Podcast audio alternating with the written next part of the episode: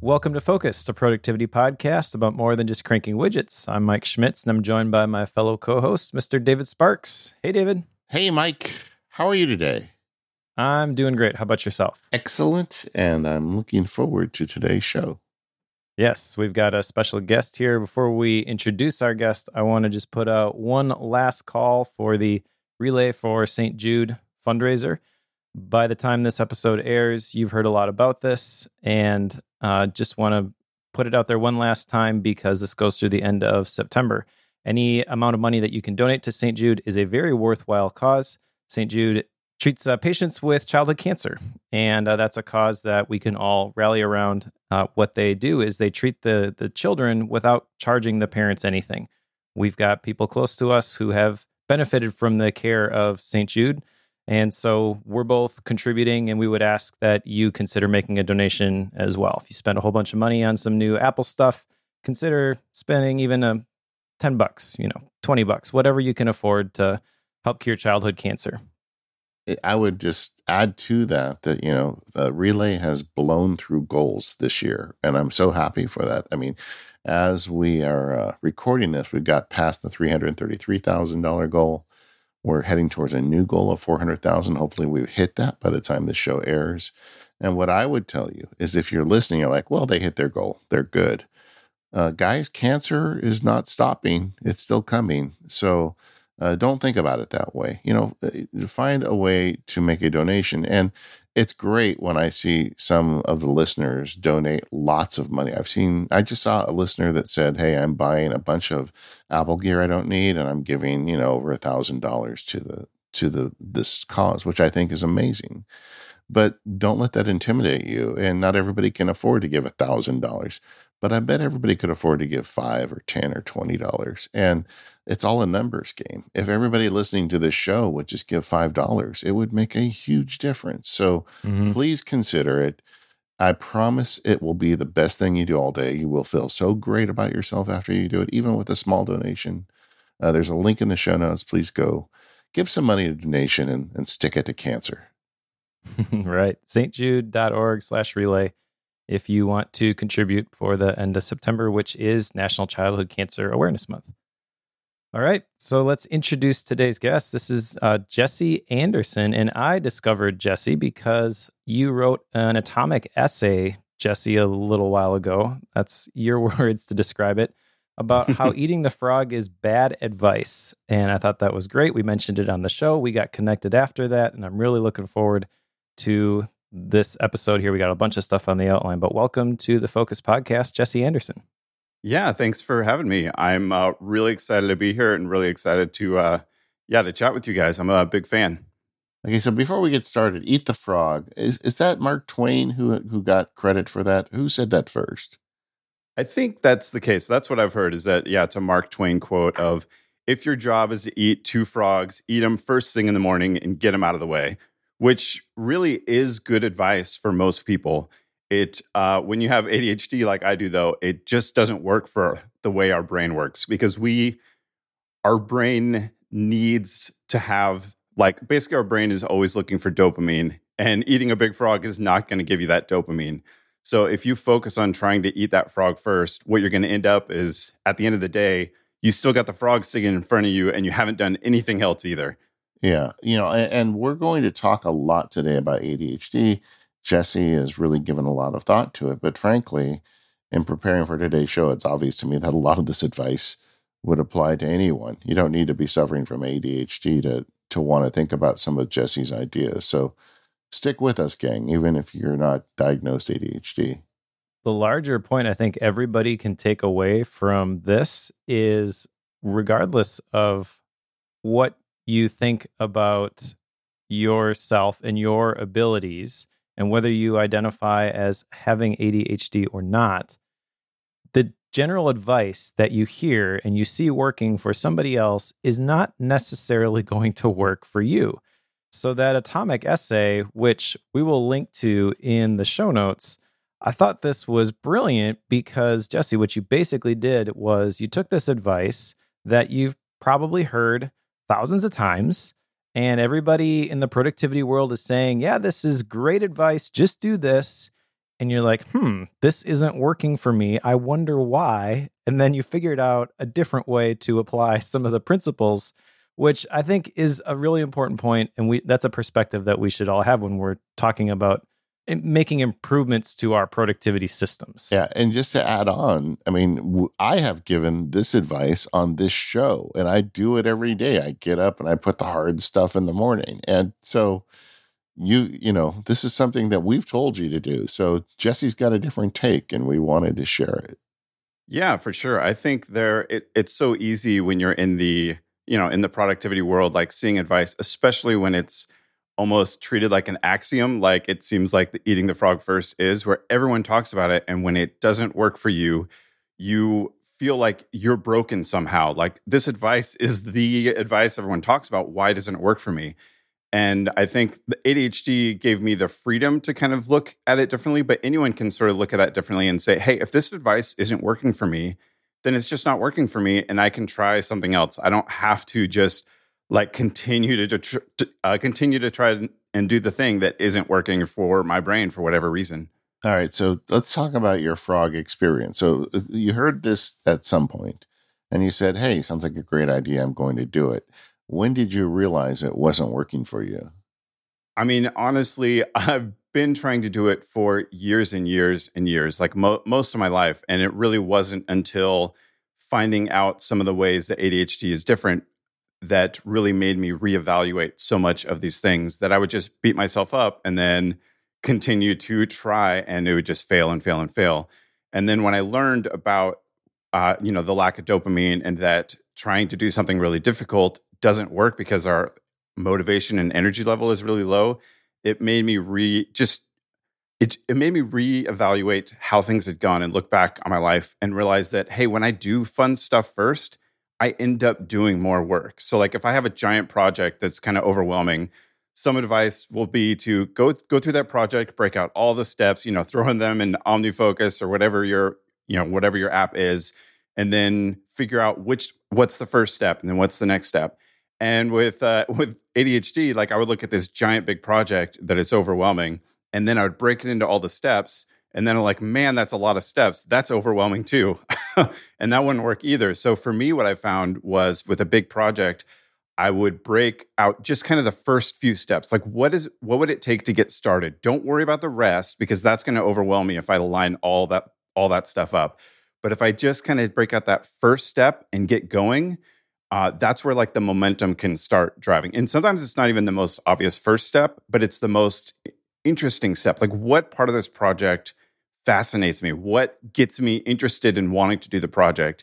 And then I find when I do that, that will motivate me to keep going. And then I kind of get in a roll, get that momentum going, you know, kind of that flow or hyper focus where I can really just start driving through the rest of the project. And it becomes easy at that point because I've got that drive going. It's like, you know, when you start a car, the old old timey cars, and you needed a couple friends that get out and give you a little shove before the engine kicked in. Yeah, exactly. Kourosh Dini, who's been a guest on this show, and uh, he he's a guy who wrote a book about OmniFocus, but he's also a psychiatrist and a really smart guy. He has a newsletter. I'm going to put a link in the show notes. He talks about ADHD issues a lot. And he turned me on to this excellent video called The Wall of Awful. And it really opened my eyes to the challenges ADHD people face in terms of getting that initial momentum.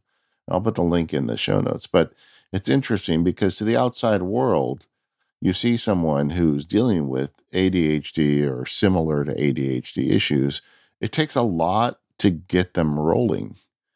And they may be sitting there working it up, you know, inside them. And to the rest of us, you look at them and say, well, that person's not doing anything. But not that's not really what's happening. They're building up their their plan, their idea, how they're going to get rolling. And you got to give them that space. It really was uh, eye opening to me. This video, I'll put it in the show notes. Yeah, that's a great video. Um, I, I believe that idea is by Brendan Mahan, The Wall of Awful, and it's so. Uh, anyone that's had ADHD and even more, like you said, you watching it, it's really eye opening to how that works. And I, I can just break it down real quick, but the video is really great. The Wall of Awful, the idea is when things aren't working for you throughout your life, you're like building up self doubt and you're building up like guilt when you're like, oh, I disappointed this person because I didn't do this activity, whatever it is. And you start to kind of build up these these bricks every time you feel bad about something not working. And you're building up this wall of awful. And then it becomes this barrier to being able to get stuff done in the future. So it's like this self defeating situation. And a lot of time people you know, specifically with ADHD, will run into that wall and they know that they want to do this big task that's on the other side of the wall, but they don't know how to get through the wall. So there'll be like, I think there's five different ways people will try to defeat the wall of awful. And one is just to like ignore it. Uh, try, and that's when you find yourself kind of puttering around the house doing random things, but not getting the task done that you know you're supposed to be working on. Um, and another another one is just sort of staring at it where you're basically you're thinking like man i got to do this. I really need to do this project. I really need to get started. And sure, you know soon it's like three hours have gone by and you haven't done anything at all. Um, and then the third one is this is how most people end up dealing with it is you hulk smash. Basically you have you don't know how to get through the wall so you just burst of anger burst of energy. You're just like fine i'll do the thing. Freaking a. You know you just get all angry yeah. and that will help. That you can break through the wall that way but it feels terrible. It hurts everyone around you. So it's like not a good solution. Um, and then the two ways you're supposed to kind of deal with the wall of awful is either to, uh, let's see, one of them is climb over it. And that has to do, oh man, sorry, I'm freezing. I can't remember the two ways you're supposed to do deal with the wall of awful. Well, that's okay because the first three that you're describing as the wrong ways, I feel like yeah. you've been watching me. yeah. yeah. Well, and it's funny because like I don't think I suffer from ADHD. I mean, I have friends that do, and talking to them, they, I mean, the problems they face aren't problems I face, but this wall of awful video resonated with me because I, I, I have the same hangups, you know. I mean, I still want to Hulk smash. I still want to find ways to go around, and I do sometimes just get paralyzed, especially when it's something that I've let build up over time. It's like um, in the video there's this visual where these bricks get laid as you you know ignore and you delay and then you start judging yourself and letting people down and the wall gets really big really fast and i think we all face that and you still have to get through it sometimes. Hopefully not with without hulk smashing. Right. You know the the thing that you mentioned earlier the dopamine i, I have a, a feeling that that's key to how you overcome this, especially having looked at the essay that you wrote, which was talking about not eating the frog, but eating the ice cream first. So, dopamine is this chemical, the pleasure chemical in your brain that I have heard about before, but always in a negative light in terms of dopamine is the thing that you get when you hear the notification dings go off, or when you're addicted to something, whether it be illegal drugs or Oreos. Or, when you or take Instagram a bite, likes, you know, it can be anything. Yeah. It can be anything. It's just but it is the same like chemical craving for the thing that you're you're fixated on. And so it's always been framed as something that you avoid at at all costs. But that's not necessarily a bad thing. And kind of what you're describing in this essay is yes, this thing is distasteful, but you can kind of move things around and you can frame things a little bit differently.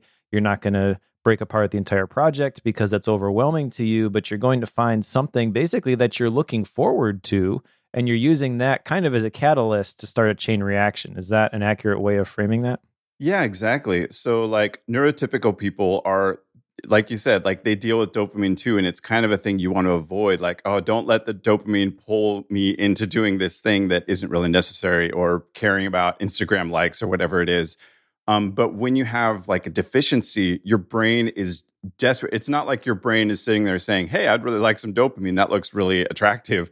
It your brain is like, "I'm I'm drowning here. Like I need dopamine to survive." And so to try and ignore it, which is what most people with ADHD, especially when they're un- undiagnosed, are trying to do because you hear that like following these cravings is bad, and it can be obviously, but you really have to understand like if your brain is drowning and just desperate for dopamine, you have to kind of lean into that and use it to your advantage. So just like knowing that, hey, like I don't want to follow this dopamine forever because eventually I'm not going to get anything done and I'm just going to be, you know, sitting on the couch playing video games and eating ice cream and that's not a uh, healthy lifestyle long term. But if you follow it a little bit, you can use that to build up some momentum. And then when you kind of, you know, your analogy earlier of like when you when the car's revving, once you get the engine purring, then you can redirect and you can navigate in a different direction. But to ignore that process for getting it started when you need you know when that dopamine is necessary it just like sets you up to beat yourself up and just you know go down a shame spiral of blaming yourself for not being able to motivate and trying to find willpower that isn't really there. So how do you personally do that? Yeah so there's this great um, there's this great model by dr william dodson called the interest-based nervous system and I've kind of adapted a little bit uh, because just to make it easier to remember. And I break it down to the four C's of motivation. And those are captivate, create, compete, and complete. So these are like the four four ways that I can motivate myself to get something done. And uh, captivate is all about finding something that captivates your attention, something that fascinates you. You you really want to find something that you're interested in, and then that can get you rolling. So, like if you're doing like a big paper and it's a topic that doesn't maybe interest you that much, find the part of it that does. Find the interesting aspect of that thing you want to write about, and then that will kind of get you rolling. Um, the second one being create anything that's about creativity or novelty, like creating something new. That's something that will help get you motivated, uh, get started because there's there's the unknown when you're creating. There's that unknown, and that's sort of a way to get dopamine because dopamine is all about the expectation of something, the expectation of pleasure. It's not about getting the pleasure. So this is why like people will be really excited for a big vacation. You're getting the dopamine because you've got that vacation coming up. And then you go on the vacation, you end up in Disneyland, and maybe you're not as excited as you thought you were going to be because the dopamine isn't there anymore. It's there for that expectation.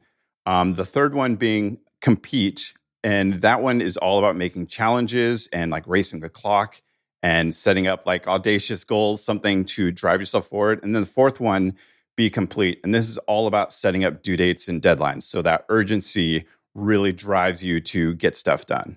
Yeah, I mean, I use variations of this without being aware of it myself. Like when I'm writing a complicated legal brief, uh, I like to put in really fancy graphics. And that's usually one of the first things I do because it's just fun to create the graphics. And then once they're in place, then I can do the hard work of writing the words. And that is a total, you know, hack I use just to get myself rolling. So, what is the difference between a, a quote unquote neurotypical brain and this whole interest based nervous system? Because, like David's describing, I feel like this works for me too. Am I am I ADHD and I just don't know it? right. Well, I'm definitely not going to try and diagnose you right here live on the show, but I will say that a lot of people, especially in the productivity space, are undiagnosed with ADHD. Uh, they say 70 to 85% of adults that have ADHD are not diagnosed. Like, I didn't find out that I had ADHD until I was 36 years old, uh, which is that's a long time to not know that you have this thing. And a lot of that is starting to change. Like the diagnosis story is getting a little bit better, but it's still just way behind. Like their doctors will go, you know, all the years of school and they'll say, like, yeah, they talked about ADHD for one day barely and then they forgot about all about it and so there's there's just there's a lot of difficulty with the diagnosis story there um, but yeah one big key difference so those four c's of motivation that i just talked about are really helpful for people with adhd and they also can be motivating for people that don't have ADHD, but people that don't have ADHD, so neurotypical people, uh, because you know saying normal is is a bad language when talking about mental illness. But people that are neurotypical, the way they are motivated, instead of primarily these four C's, um, they're motivated by importance, and this can be something that's important to them or important to a boss or a partner, something like that. And then the other two are rewards and consequences. And this is something that was really hard for me to grasp because these these three factors importance, rewards, consequences are not motivating for the ADHD brain at all. And it feels like they're rewarding or they it feels like they're motivating because I like rewards and I don't like consequences. Um, and so rewards can be helpful for me building a habit. Like if I've done the task and then I get a reward, it's more likely for me to repeat it in the future. But it's but if I'm at the beginning of a task and you tell me there's a reward at the end, it doesn't actually help my motivation. Or if I know this, like maybe I have a job interview and I know it's really important to be there on time, um, it doesn't actually motivate me to do anything to be more on time. Like I, I still end up late to really important things, or I'll still get the big project and avoid it for two months and then try and cram it all in at the last week. Because even knowing that it's important and or knowing that there's a big consequence if I don't do it doesn't actually provide that motivation engine. It doesn't get that car started. This episode of the Focused Podcast is brought to you by ExpressVPN.com. Go to ExpressVPN.com slash focus and get an extra three months for free. Going online without ExpressVPN is a bit like leaving the windows in your home wide open. You might not have anything to hide, but you still wouldn't want anyone to invade your privacy. When you go online without a VPN, internet service providers can see all the websites you visit. And that information could be sold on to ad companies who could use that data to target you. When you use ExpressVPN, ISPs can't see your online activity because your identity is anonymized by a secure VPN server. Your data is also encrypted for maximum protection. It's easy to use too. Just fire up the app and click one button. And it works on all devices, including iPhones, laptops, even routers. So everyone who shares your Wi Fi can be protected. It's so important that you protect your online privacy, and I like ExpressVPN because of the simplicity. It's just one button and you're secure. So secure your online activity by visiting expressvpn.com slash focused today. That's E-X-P-R-E-S-S-V-P-N dot com slash focused. And you can get an extra three months free. That URL one more time, expressvpn.com slash focused. Our thanks to ExpressVPN for their support of the Focused Podcast and all of Relay FM. So, Jesse, you have in the outline here a whiteboard saved my marriage. Do you care to share some of the details with us? Yeah. So, like I said before, I was diagnosed when I was uh, 36, and it was a huge surprise. Um, we'd been married for about uh, nine years at that point. Um, we have we have three kids, um, and we there's this. It's such a silly thing that was a really big deal for our marriage, and it was basically every single night my wife would ask me to take out the trash. She'd be like, "Hey, I'm going to bed, or I'm finishing this thing. Can you take out the trash?" And I'd be like, "Yeah, no problem." every single night I'd say, Yes, I'll take out the trash. And literally every single night I forgot. So I'd be sitting on the couch and I don't know, watching a show or doing something on my computer or something like that. And she would tell me, take out the trash. And I'd say, Yep, no problem. And next next morning I'd wake up and find out, oh, I forgot to take out the trash again last night. But because I had ADHD, I didn't realize this was happening. Like I would know it in the moment, but then like ADHD can have like memory issues. And I would just not remember that this thing kept like every time I forgot, I felt like you know I was building the wall of awful, knowing that I had failed in the past. But then I would forget, and I wouldn't change my behavior. Um, so once I finally got diagnosed with ADHD, we saw a therapist, and she gave some advice. Uh, one of the things she talked about was about object permanence and how important it is to try and have things outside of my brain. So one thing we did right away was we put a whiteboard up we just put a whiteboard in our kitchen, and it was a whiteboard that I had to walk by to go upstairs to go to bed. So every single night, what we started doing, my wife would write down, take out the trash, and she would put a little like box next to it to check it off. And then I would get up and I'd see the whiteboard and I'd be like, oh, yeah, that's the thing I said I was going to do. And then I would go and take out the trash. And it just, it changed everything because for me, it finally showed like, hey, I'm not like I'm not being lazy, even though it felt like that was what it was. Like it felt like I was just being lazy and deciding not to do the thing. But that wasn't the issue. I was just forgetting every single night. And then it showed my wife all, the same thing like, oh, I thought he didn't care and that he was lying to me every time he said he wanted to take out the trash or that he was going to take out the trash and didn't do it. And so it became this huge anchor point for us to come together and realize, like, hey, this is this problem is real, even though we can't see it. It's not a physical, you know, limitation that we could see. Even though we can't see it, now we have this example to show like if we put the right tools in place, we can fix this problem and we can come together and it's no longer about us thinking just the negative thoughts about each other about what the problem was. And so it really did it sounds ridiculous, but that that whiteboard really probably saved our marriage. It really was a turning point for us of being able to come together and realize that we just needed to build better tools and better systems uh, for us to do that. And I don't need that whiteboard for the trash anymore.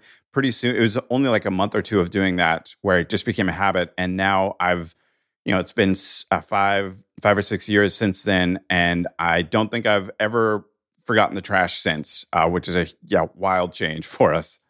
There's a lot there. Uh, number one that stands out to me is that uh, it, you sound very appreciative of this essentially productivity system that, in your words, saved your marriage. But I think we probably all have different points where we discovered something productivity related, we implemented it, and we saw a huge quality of life improvement. And we attributed a whole lot of value to that thing, whether it be a simple checklist or the first time that you get uh, you get introduced to GTD and getting things done first time that you have a task manager that reminds you of something the moment that it's due or slightly before, you're like, oh, wow, this is great. I never had this support system before. And that's really what all of this productivity stuff is, is it's a support system so that you can do the the right thing at the the right time. The other thing that stands out to me from your story is that your needs of your productivity system, and I hate using that term, but that's the best one I can come up with because productivity isn't just how many widgets you crank or how many projects you can complete or did you achieve all of your goals but it's really are you doing what you set out to do? Are you following through on the intention that you you set? And that can apply to a lot of non work stuff but uh, that changes over time. And so feel free to at some point say i don't need the support in this particular area anymore and shift your focus and do something somewhere else that's going to provide some benefit for you. Yeah, absolutely. I I personally kind of have started using what I call the pivot, um, where I know that m- most systems aren't going to work long term, and so I basically will use it and just know that hey, eventually this is going to fail. This isn't going to work for me anymore, and that's okay. I just need to be ready to pivot to a new system when I find that that old system isn't working for me anymore. And to be okay with that, not to feel bad or guilty or like that I've failed at using, you know, whatever the system is, but just know like, hey, the pivot's going to happen. That's okay. That's normal. You just roll with it and then be prepared to make that move when it's needed. The other thing I, I would advocate for here is that everybody should have a whiteboard. I've got one in my office and I, I love it. Whether you use it to keep track of things that need to get done, that's not typically how I use mine. Uh, I use it when I'm kind of mapping out what is this project going to include. But frequently, once I get done mapping all that out on a whiteboard, I leave it there till the project's completed. It's sometimes up there for months at a time. And it's I keep it there because it's a visual reminder every time I come into my home office I see that whiteboard and I see everything that I had previously thought about this project and it it brings it back into focus for me. It sounds kind of lame like I shouldn't need that reminder, that visual reminder that this important project that I decided to work on is going to get done. But I do need that support in the day to day. I need something thrown in my face saying, "Hey, you said you were gonna you were gonna do this, so you should follow through and do it." Yeah, and also just kind of the idea of hacking a system to give you the reminder to take the trash out. I mean, we've all got different things like that that we just can't seem to internalize and and going outside the box and say, well, you know, my software stack is not solving this problem. Maybe I need a sticky, you know, put a sticky pad on my computer, or maybe I need to put a whiteboard on the refrigerator, or whatever it is. You know, maybe I need to etch it into my retina. But the at the end of the day, you've got to figure out what it takes to get that going. And the interesting piece of that story to me was that it became unnecessary after a habit was established. And like Yeah. that's the goal, right? You get the habit established and then it has its own momentum. And whether you have ADHD or not, um, that is a very useful trick, you know, to get that habit in. And then once the habit's in, you're good. Like, um, like I feed the dog every morning and every afternoon. I don't have a checklist that tells me to do that because I do it every day and now it's a habit, you know. Um, that's what you got to, you know, that's the goal for a lot of stuff. You put it on autopilot, then you can turn your active attention to whatever's next. and the external accountability for this is the trigger to start the habit that's not something that i would advise anybody to be like oh i you know what i don't really need that uh, as you were talking in the the last segment jesse about the neurotypical brain versus the adhd brain and we n- need these triggers uh, and th- they cause these ru- routines and you're not motivated by the rewards. And I was thinking through that habit cycle that Charles Duhigg talks about in The Power of Habit and how that might be different for some people. And uh, I I think that's, again, a kind of cool thought experiment, very freeing to, to think about. This is the ideal according to some person who has never met me. And if it doesn't work exactly this way, that doesn't mean that it's wrong, but it doesn't mean that I'm wrong either. so I just got to figure out a way to work these key pieces to create the results that uh, I want to achieve, which for you was having that habit of taking the the trash out every night. I, I, I'm curious though, like what other sorts of things do you do now that you have that insight to formulate positive habits? Is it the the same sort of stuff that you would traditionally be advised, or is that different in some way, shape, or form? Yeah, so I think a lot of it has to do with trying to get it out of my brain, uh, which I just call like externalizing it, because so many of the like those cues for habits that you want to build up, they my brain basically lies to me and tells me that they're going to work, and so I have to I have to ignore that it feel like it feels like I'm going to remember to do the thing. That's like your prospective memory where you're like, "Hey, I should do this later," and then 2 hours later you remember, "Oh yeah, I said I was going to do this this thing later. I should do it now." Um, and that just doesn't really work very well with the ADHD brain. So I have to accept that and know that use external triggers. So I do, yeah, the whiteboards is huge. And similar to you're talking about, I'll brainstorm on there and I'll have these things and then I'll leave it up because that will sort of, it, it's almost like a, a goal, even though it's not a written out goal, it's just like I see that thing and I kind of envision where it's going to land. And so keeping that available and visible is really helpful. Um, another thing, I do post it notes, of course, all over the place. And I've recently started doing a lot with index cards and sort of putting those in different places. And it's, yeah, a lot of it just has to be external reminders, or there's, you know, different apps that can do reminders too. And I also use a lot of those. And I, I just kind of have to accept that I'm not going to remember it. And I'm even, and I ha- have to remember as well, like, I might not even remember to check the tool. So even having a tool that's going to remind me to do it, it has to be more than that. I the answer can't be later on go and check the tool and see if I have a thing to use because I won't remember to do that either. I'll you know something more interesting will come up and I, I won't check OmniFocus for a week and it's not going to be a very effective tool for you if you don't check it for a week. So I have to come up with extra triggers that are a little bit more invasive in my life so I can't just ignore them. So, what are some of the ways you've done that? Yeah, well, so there's there's alarms I'll use a lot. So there's the Due app, which Yeah, I really was- yeah D D U E. I was get, just thinking that when you described it, that is a very popular app for folks who really want to make sure. In fact, the funny story is I had the same problem as you with my wife in terms of Thursday night, the trash cans go on the street.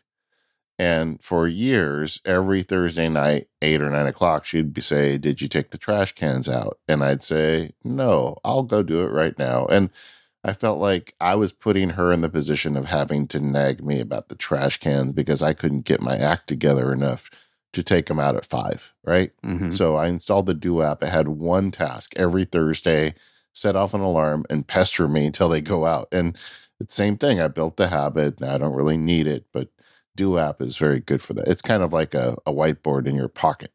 Yeah, it's it's great because there's there's a lot of alarm apps, but that one in particular, it nags you. It just like it Yeah. won't let you forget the task. It's going to keep bothering you, and you can snooze it. Which yeah, it, it works so well because I never feel like I'm going to see it and then tell myself, okay, I'll do it, and then ignore it. Which I do in other apps where it'll come up and say, hey, don't forget to do this thing, and I'll like check it off and I'll go away and I'll completely forget about it. But dude just nags and nags and nags, which is exactly what I need. One of the things, Jesse, that you've become intentional about, and we talked about, was time perception. And I think this is something everybody doesn't give enough thought to. Explain what you know your challenges with time perception with ADHD and, and how you're getting through it.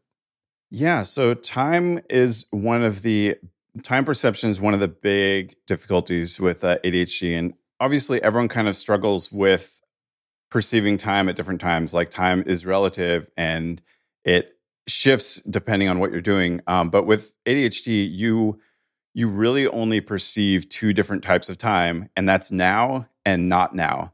So, like, if someone tells me, "Hey," uh, you know, say my wife tells me, "Hey, dinner's to be ready in half an hour."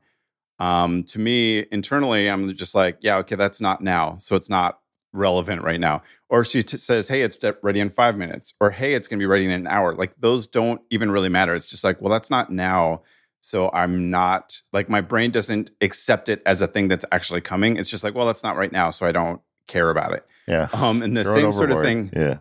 Right. Yeah, exactly. It's like, I don't need that information. Just toss that out. Um, and the same thing sort of happens with like big due dates. So, like, if I have a project that is due in three weeks and it's really important, like I said before, it feels so far like it's basically future is infinite. So, like, three weeks from now might as well be three years from now.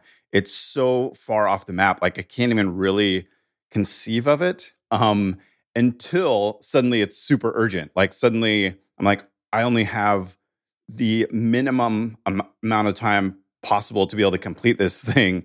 And now it feels like now the time is here, and now I can suddenly get the thing done. And so this this time perception, some people call it time blindness uh, for with ADHD.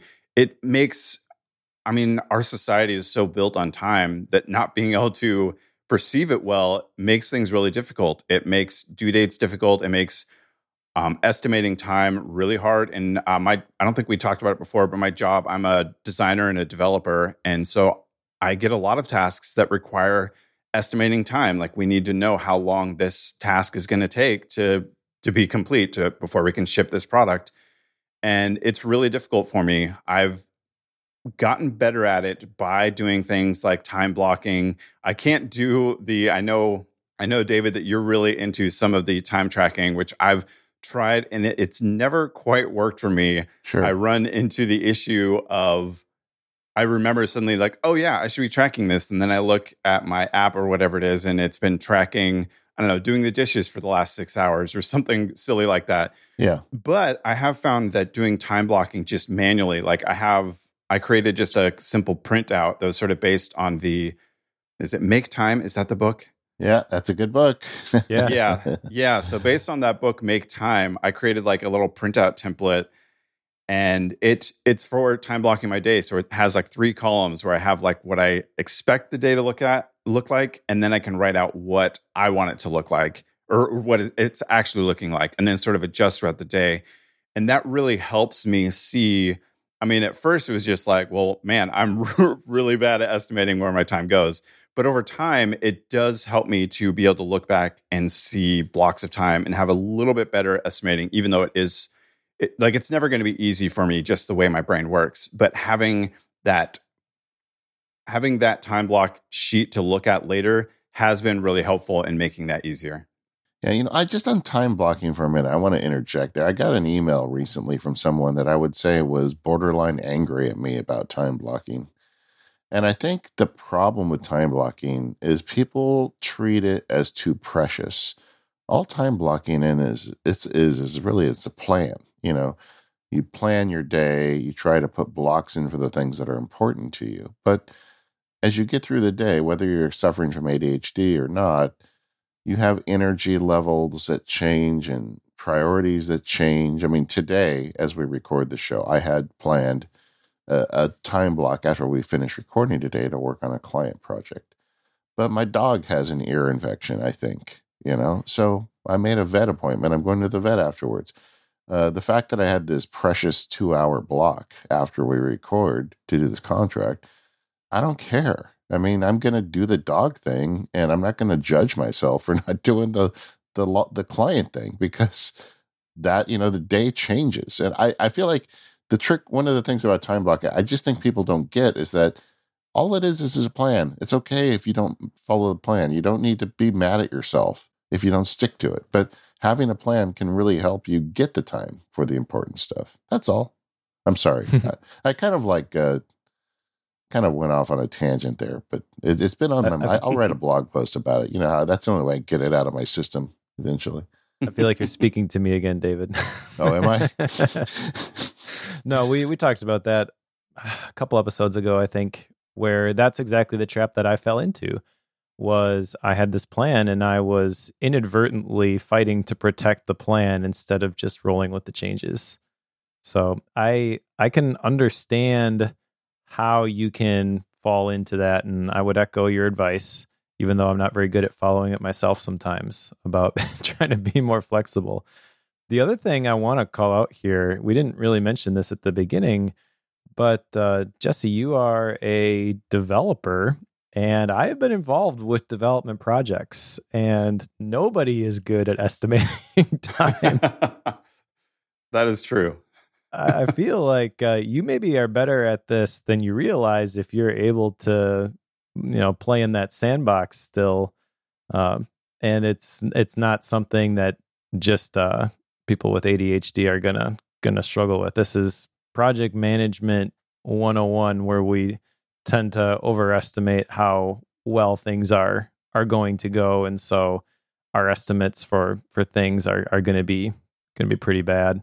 Yeah, I used to have a coworker and his line that he would always say whenever someone is estimating time, he would say double it and double it again. And he was right more times than not. Like your estimates are always like way too short from what there's just always going to be extra factors that show up or you didn't plan for the uh, four hours of searching stack overflow to figure out your problem that was it hofstadter's law i think mm. uh, jesse but with the you know the filtered glasses of adhd in your life how does that impact you when you have a block schedule and you realize that you're not going to hit your blocks today or things things went off the rails does that does that give you any special challenges yeah so it's it's definitely difficult because you have, especially when you go undiagnosed with ADHD for so long, you have a lot of guilt for not hitting expectations. Like you feel basically you fail a lot and you don't know why. And so it's hard to not feel that still with that time blocking, which is why it could be difficult. Uh, just like Mike was saying, like it, you feel like, no, no, I got to stick to the plan. I got to stick to the plan. And so it's it's definitely a struggle and i i feel like sometimes i'll even like cover up the plan like when i can feel so i've got the sheet out and when i can feel like today is going off the rails i might just like take an index card and put it over the plan part of the day so i don't even see it like i'm just going to ignore that now and not feel bad that i'm missing like what i thought i was going to work on today and i'm just going to you know obviously make sure i'm not going to miss any appointments or anything but just put it out of my mind because i don't need I don't need any extra guilt or shame about not meeting some made up schedule that I put on myself. Uh, so yeah. that's one thing that I've done for sure. Amen. Amen. I, I, I once had a Zen teacher that told me like 90% of her job was just affirmation, you know, because people are so hard on themselves. Like, it's okay. That's right. You made a schedule. You didn't stick to it today. That is okay. This episode of the Focused Podcast is brought to you by Novo. Powerfully simple business banking. Sign up for free at banknovo, B-A-N-K-N-O-V-O dot com slash focused. Cash flow is so important in a small business. It's a math problem with a lot of variables, including your bank fees.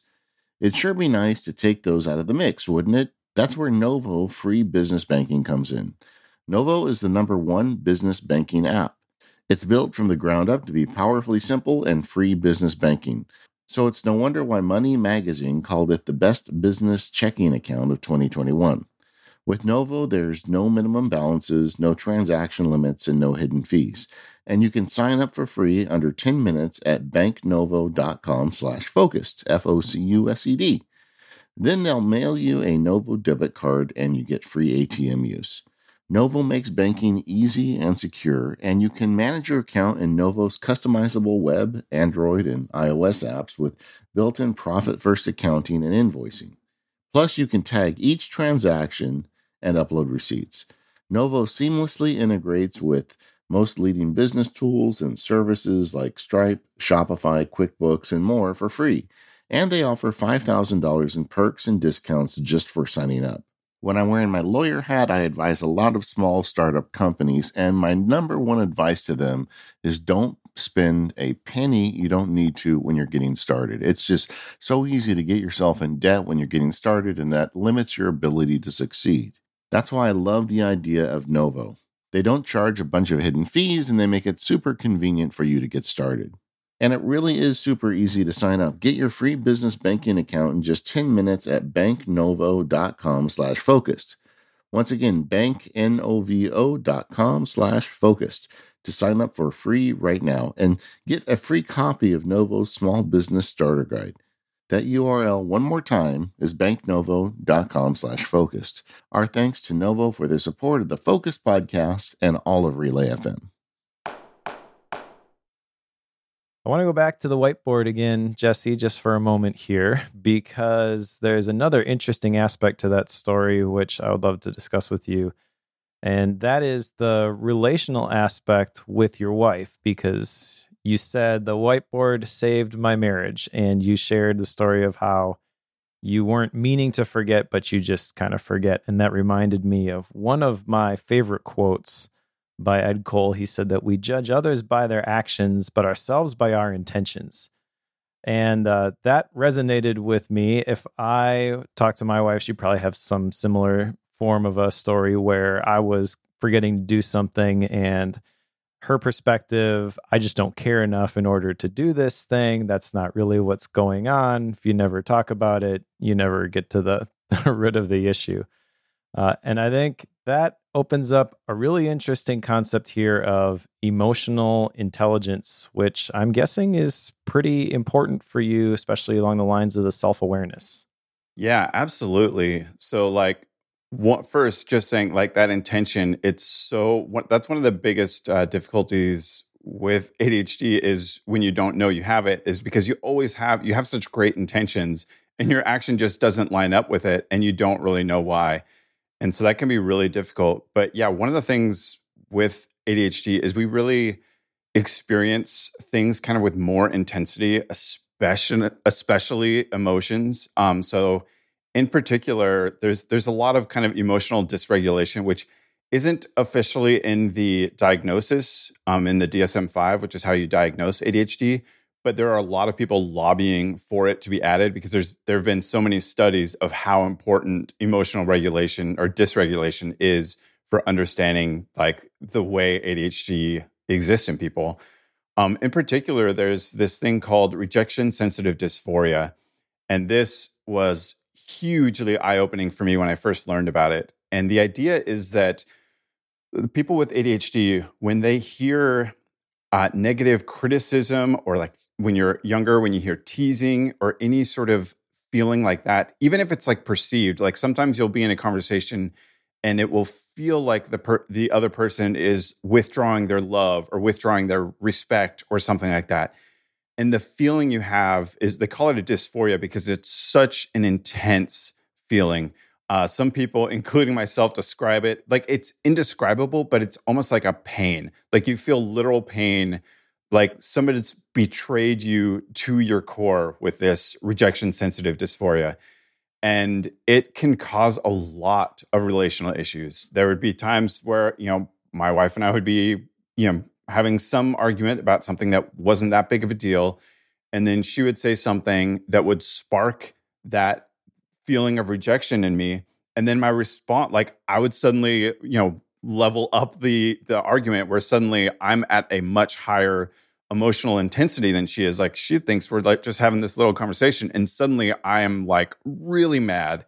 And it was obviously terrible because to her it just seemed like what in the world just happened? He just like flew off flew off the deep end like why the thing i said wasn't that big of a deal. But for me my response was on like contextually matched the way that i felt because the feeling i felt was so deep. And before i just didn't know what to do with this. But once i learned about rejection sensitive dysphoria being a thing I realized that, well, one, it goes away really quickly. So it's in the moment, it feels horrendous. But with just a little bit of time passing, you can easily look back and see, like, oh, that is not at all what this person meant. Like, what they said was not that big of a deal. And I, for whatever reason, am blowing it up the seam bigger than it was. Um, and so once I knew about this, it made it a lot easier to see this coming and and be able to stop it stop me from saying things that would you know damage the relationship more and make it more difficult in the future. Um, and one trick that my therapist uh, taught me that really helped a lot was just to when i'm feeling that intensity when i when it feels like the rejection sensitive dysphoria is happening imagine my history of the relationship with the person and think about like would do i have outside of this conversation is there evidence in this relationship that makes sense that they would betray me in the way that it feels right now. And mm most of the time, no. Like when you evaluate, when, when you take a moment and evaluate, like, does my history with this person make sense for the way I feel right now?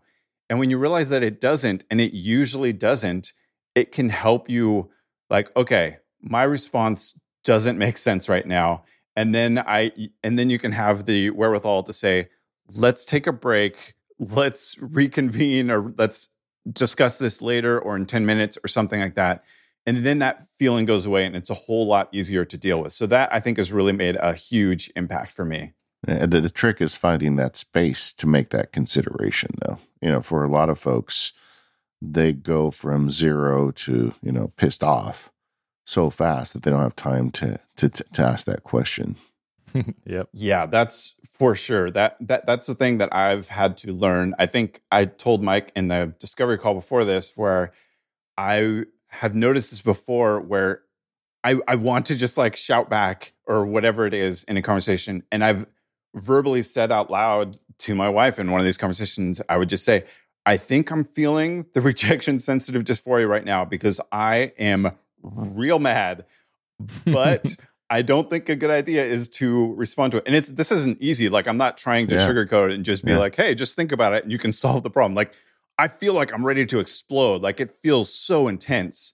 But just by knowing the language, knowing the being able to label something makes it so much easier to be able to do something, anything about it to lessen what it would be without knowing that. Know thy enemy makes a big difference. yeah. The um, mm-hmm. yeah, I, have you ever tried a meditation practice, Jesse? I have not. I mean, not really. It's it's difficult because like I, have tried it before and I just get like antsy or sure bored, or my mind's wandering yeah, all over hard. the place. But it's I've hard. heard there, there have been studies, and I know a lot of people recommend it as being really helpful I mean, for anyone, but particularly with ADHD, it can really help as well. Well, it would help you get that space, you know, but it's mm. hard. I mean, people don't enter. I, I talk about it just enough on the show that occasionally I get an email from somebody that tries it out, and a lot of them are like, "Oh, this is this this is crazy. I can't do this. It's too hard."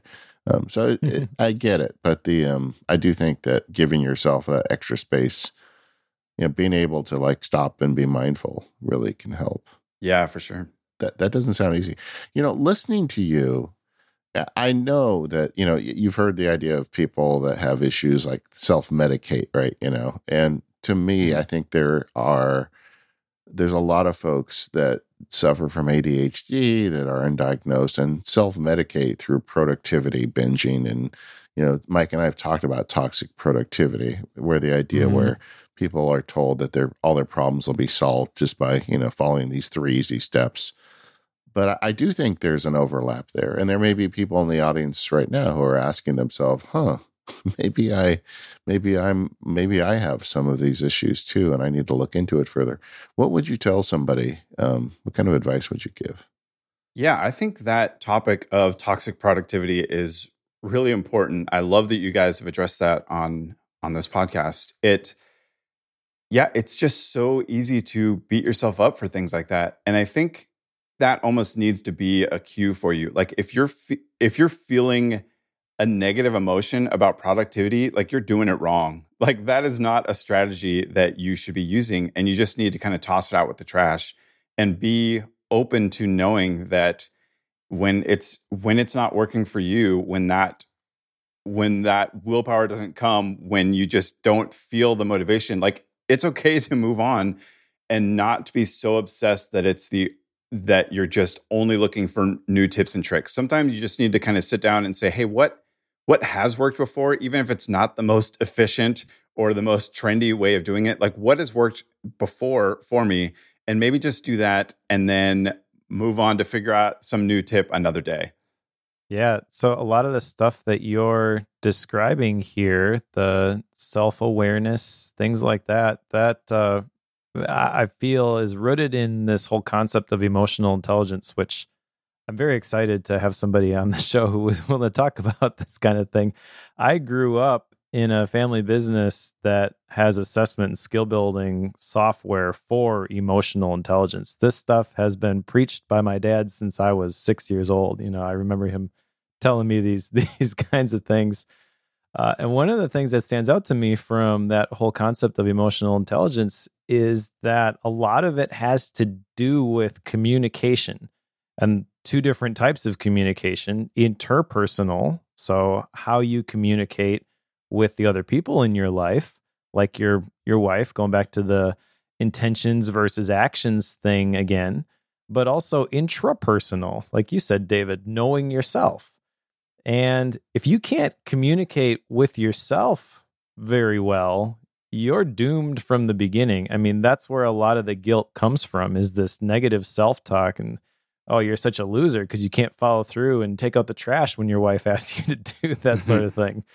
Right. And so you have to learn why is that? You got to dig a little bit deeper. And uh, the fascinating thing for me about this emotional intelligence stuff is that it doesn't get a whole lot of attention, it doesn't get a, a spotlight shown on it.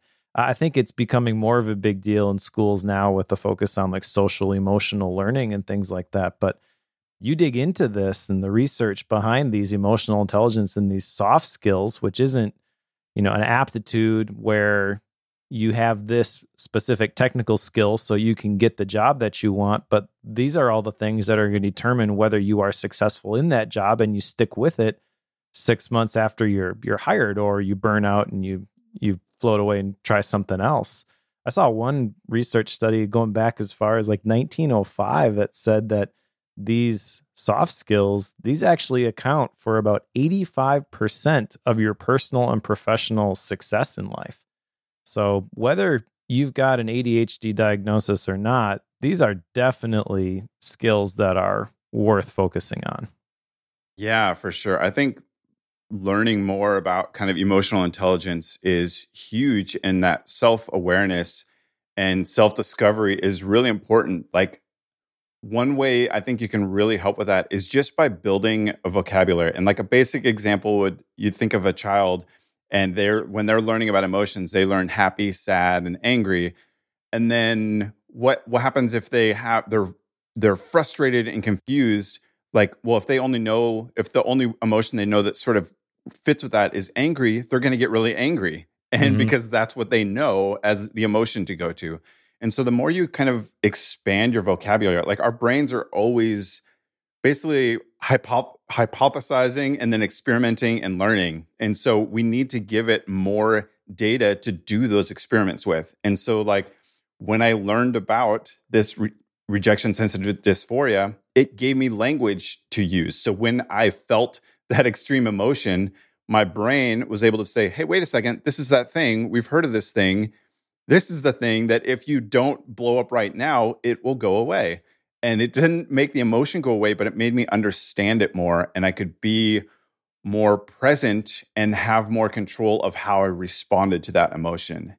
Um, and I know there's, uh, I've got a quote here from Professor Lisa Barrett, and she says, uh, Since our brains essentially construct our emotions, we can teach it to label them more precisely and then use this detailed information to help us take the most appropriate actions or none at all. And that I think is just Yeah. so huge for understanding how that emotional intelligence is important for being able to better control our brain and our actions going forward.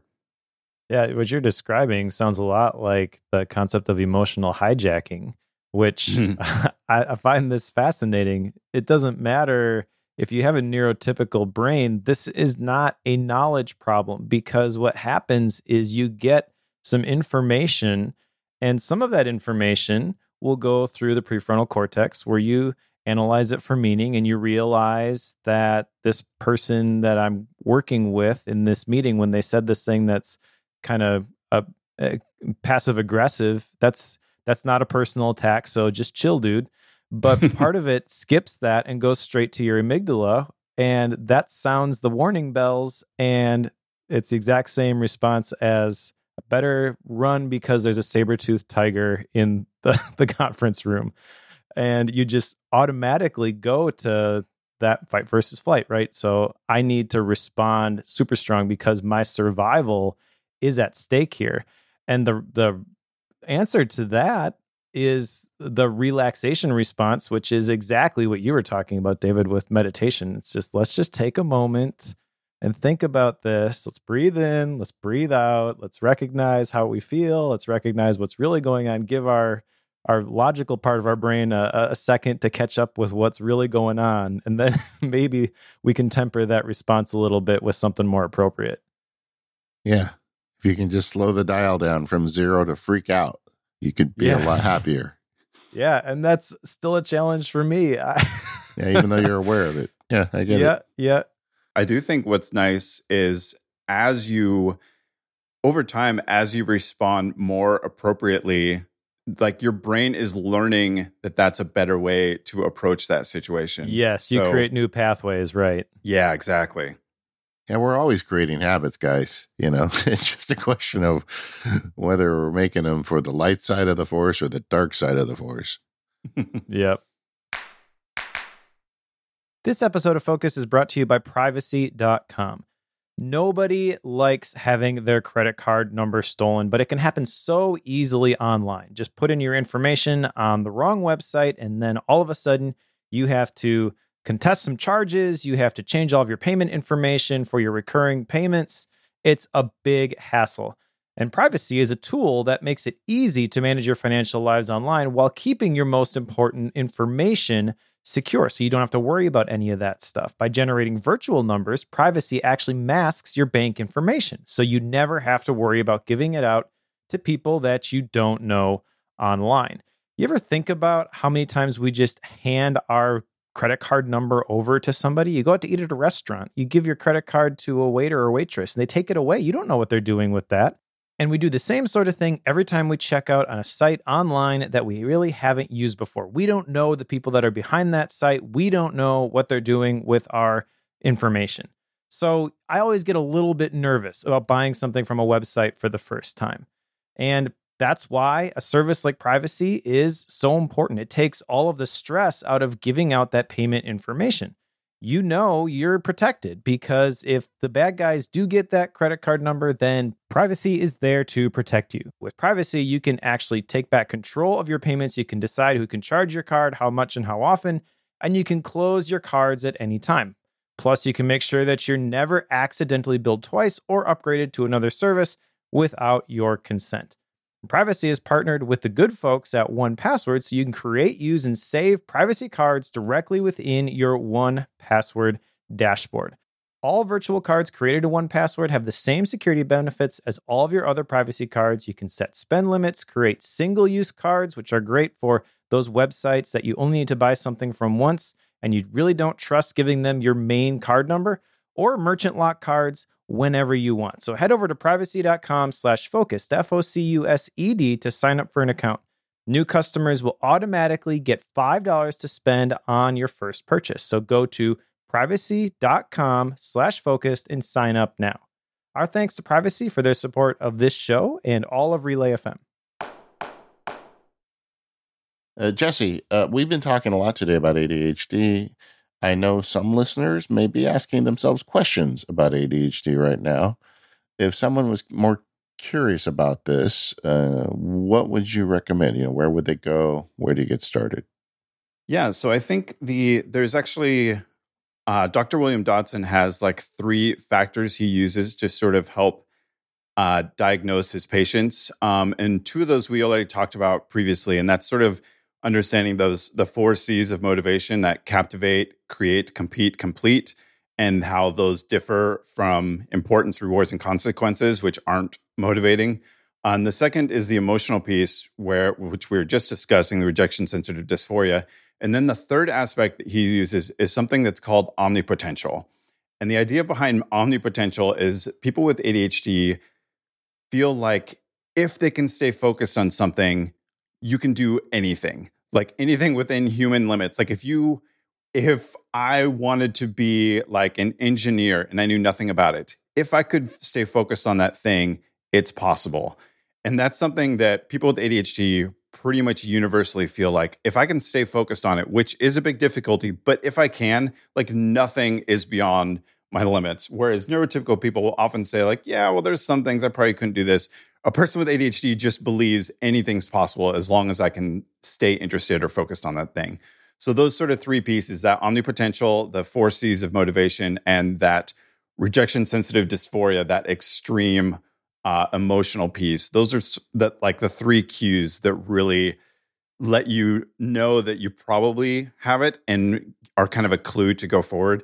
Um, some resources I would suggest you can look at the official diagnosis from the DSM 5, which will have a list of all these sort of symptoms, and that can help. Uh, there's also there's a great channel called How to ADHD on YouTube, and uh, Jessica McCabe runs that channel and has a lot of great resources. That's kind of one of my primary things I recommend people check out. And then there's a great book called Driven to Distraction by Edward Hallowell and John Ratey. And that's the first book that I read when I found out that I probably had ADHD. And pretty quickly, just in the first couple of chapters, it was extremely obvious like, oh, these, you know, when you're doing the test, you're like, oh, I'm scoring five on all of these. And it sounds like it's talking about things that I've never told anyone before. It's like my private, what I thought were like family quirks, turns out to all be really obvious symptoms of ADHD. And that's because ADHD is super hereditary. It's actually almost as common as height. So, like, if you have ADHD and you have a kid, like, basically every kid you have has like a 50% chance of having ADHD. So, if you have ADHD, that probably means one of your parents has ADHD as well. And for me, it meant both my parents and my brother and my sister all had ADHD, and none of us were diagnosed. But because of that, growing up, I all my symptoms that were really obvious ADHD symptoms felt to me like family quirks. It's like, oh, this is just the way my dad is, and I'm the same way, or this is my brother and I sort of do this same thing. And so I never really thought that there were symptoms to look into because, yeah, there's that family piece. And then the other half is the people with ADHD surround themselves with other people that have ADHD because they're the conversation style and things like that. They don't know it, but they're attracted to that other person that has a similar brain. So I basically, when I found out I found out that I had ADHD and I found the symptoms, I started talking to a lot of other people around me that ended up having it as well because we sort of became attracted to each other and enjoyed each other's company because our brains were working in that same way. Interesting. So, in a way, it's kind of like a self selecting echo chamber, but you don't even realize it because you've normalized it, at least with the family stuff. You had no idea what, what something else looked like because this was just normal to you. You were surrounded by it. Yeah, for sure. Anything that I did that seemed weird, like that I did, like maybe in school, and I'm like, oh, no one else is doing it like this, or why am I the only one that's late to all the things, or whatever it would be. It's like, well, I, I could excuse all those by saying, yeah, my brother's the same way, my dad's the same way, my whole family does this thing. And it just sort of seemed like, well, that's just a weird thing that us Andersons do, uh, not knowing that we all had ADHD. Have you discussed it now with your family now that you're kind of learning more about it? Yeah, we've had a lot of talks about it. My my parents are, I think they've reluctantly accepted that they have it, but you know, they're they're pretty old and they they wouldn't appreciate me saying that but you know they're they're in their elder years and i think they're just not as concerned about it which i get they're retired it's not as important to them Um, and I know for some people, I know people that have been diagnosed with ADHD when they're in their 60s or their 70s, and they've found it still really helpful for them. So age doesn't have to be a limiting factor, but for my parents, they're just like, eh, I don't know about that. Yeah, I, I've recently, I have a friend recently who was diagnosed, and she's an adult with ADHD, and I, I feel like I think it really has helped her a lot. I think she's really like learning from that, and I, I do think this is something that folks should be aware of, and uh, and I appreciate you sharing those resources because I think a lot of people just don't know where to start if they're curious. Do you have any insights from bringing up the topic with family members that you would give some advice to people who want to have that conversation with maybe some family members who would resist the idea that maybe they're the source of this, for example, talking to your parents? It's important to know that everyone's on their own journey. And so when I first found out, I was really excited and wanted to talk to everybody. And I would like talk to a friend and be like, hey, you probably definitely have this as well. And that is not the way to do it. Uh, yeah, yeah, I think that would probably would not be. yeah, and so I was just so excited because it was so meaningful for me that I wanted everyone to kind of experience that same thing.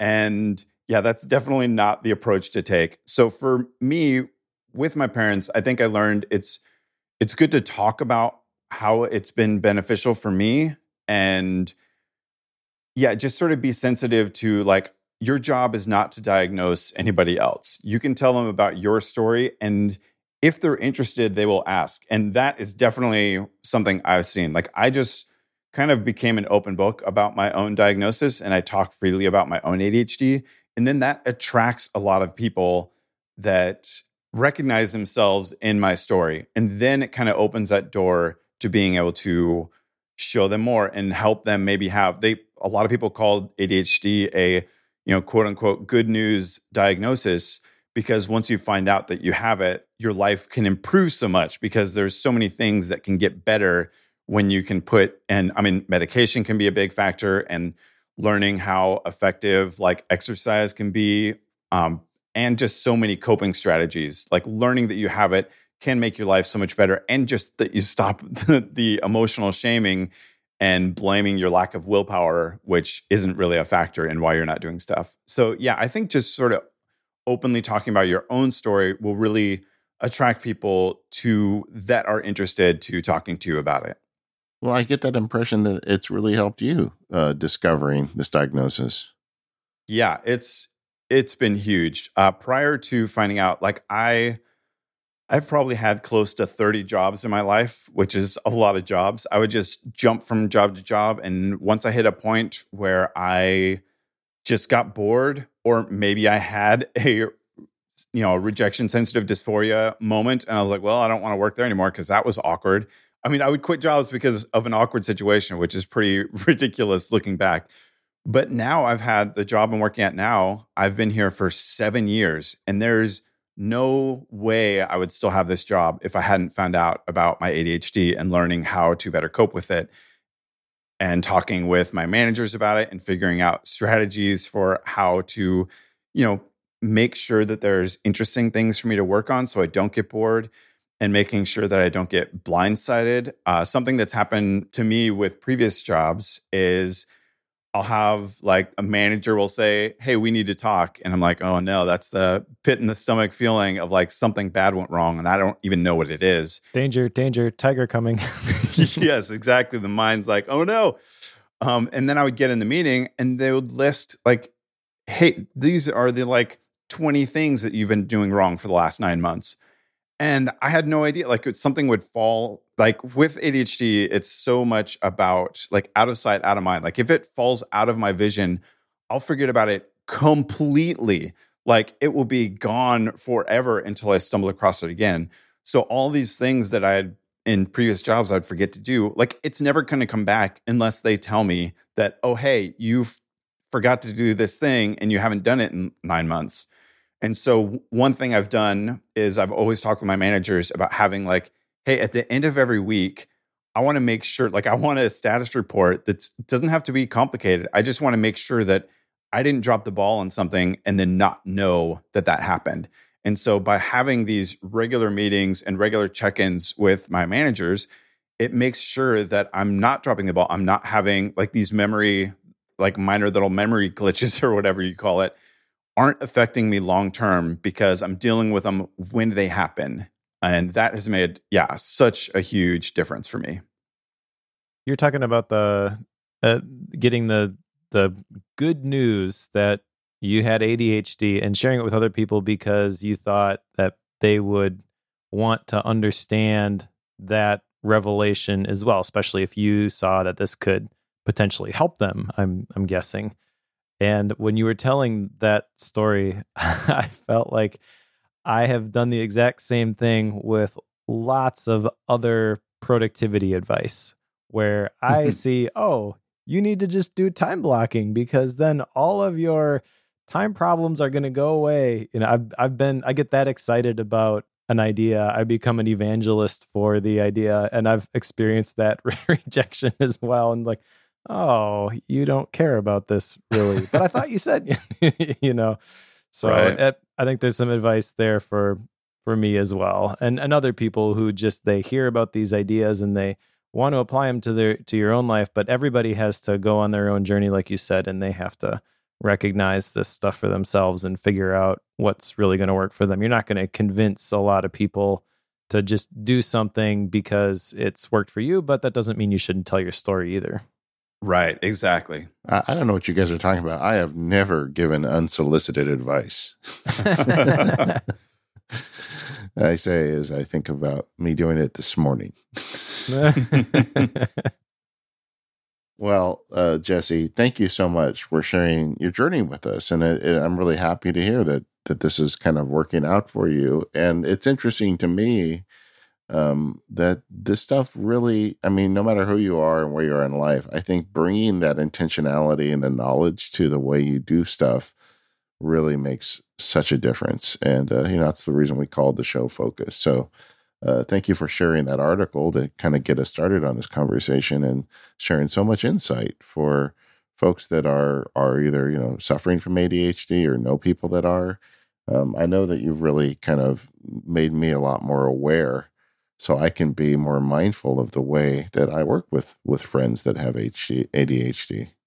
Yeah, absolutely. Thank you uh, so much for having me. Like I said, I love to just be able to share my story and be able to hopefully there are people out here that are you know people out there that are hearing this and maybe want to take that next step like oh these are this stuff is really resonating with me maybe i want to look more into this and it could really be life changing for those people and for the people that don't have adhd like i hope you found something helpful as well like a lot of these about finding motivation i think are really universal and a lot of the strategies that help people with adhd are helpful for other people as well. They're just really, really helpful when you have ADHD and your brain works that certain way. Well, like when you were talking about, you know, emotional intelligence and immediate response, I have a friend who suffers from ADHD, and he is I I, I tell other because we have we have many mutual friends. He this is a, a friend from college, and everybody's like, "Hi, this guy always gets so mad." I'm like, "No, it's like a weather for him. It's like a rainstorm that blows mm-hmm. in and blows out. And whenever, you know, the thunderstorm hits, you just stand back for a few minutes and before you know it, it's gone. And and to him, it's like no big deal. And um, I he has told me he has ADHD, but I never made the connection that that's why he is that way. I didn't realize that was part of the ADHD, and I learned that today. Awesome. Well, yeah, that's that's great. It's it's funny that that story of of your friend not knowing the details of it, but that is people with ADHD often have no idea that that intensity is being outwardly shared. Like it, because we feel it internally, it feels like everyone just feels that way. Like we're experiencing life at this intensity level, and we just sort of assume that other people are experiencing it the same way. So we'll do that in a conversation and then find out later that someone thinks that we explode and we're like, what? I, I, I was just sort of excited about this thing or whatever it might be. And, and for me, the the I just step back and literally, like in five minutes, we can start talking about the Dodgers, and it's like it never happened. Right. Yep. So Jesse, uh, where can people find you, and you know where should they go to learn more? Yeah, so I am under Jesse J Anderson, which is just my first name, middle initial, last name, Jesse J Anderson. I'm I use that everywhere. So primarily I'm on Twitter, But you can also find me on TikTok, where I talk a lot about ADHD, as well as Instagram. And that's my website too, just jessejanderson.com. And also, I just announced uh, about a month ago that I'm starting to write a book. So I have a book on ADHD that it's tentatively titled uh, Refocus right now. And if you want to find out more about that book or maybe even sign up for the waitlist, you can go to refocusbook.com to check that out. Excellent. And good luck with the book. I know that's a it's a lot of it's a hard work to write a book. So good luck with that. Thank you. We are the Focused Podcast. You can find us at relay.fm slash focused. We have a forum. It's over at talk.macpowerusers.com. We just have a little bit of space in the corner down there at the bottom, so you can share uh, with us there. Uh, we want to thank our sponsors, ExpressVPN, Novo, and Privacy. And we'll see you next time.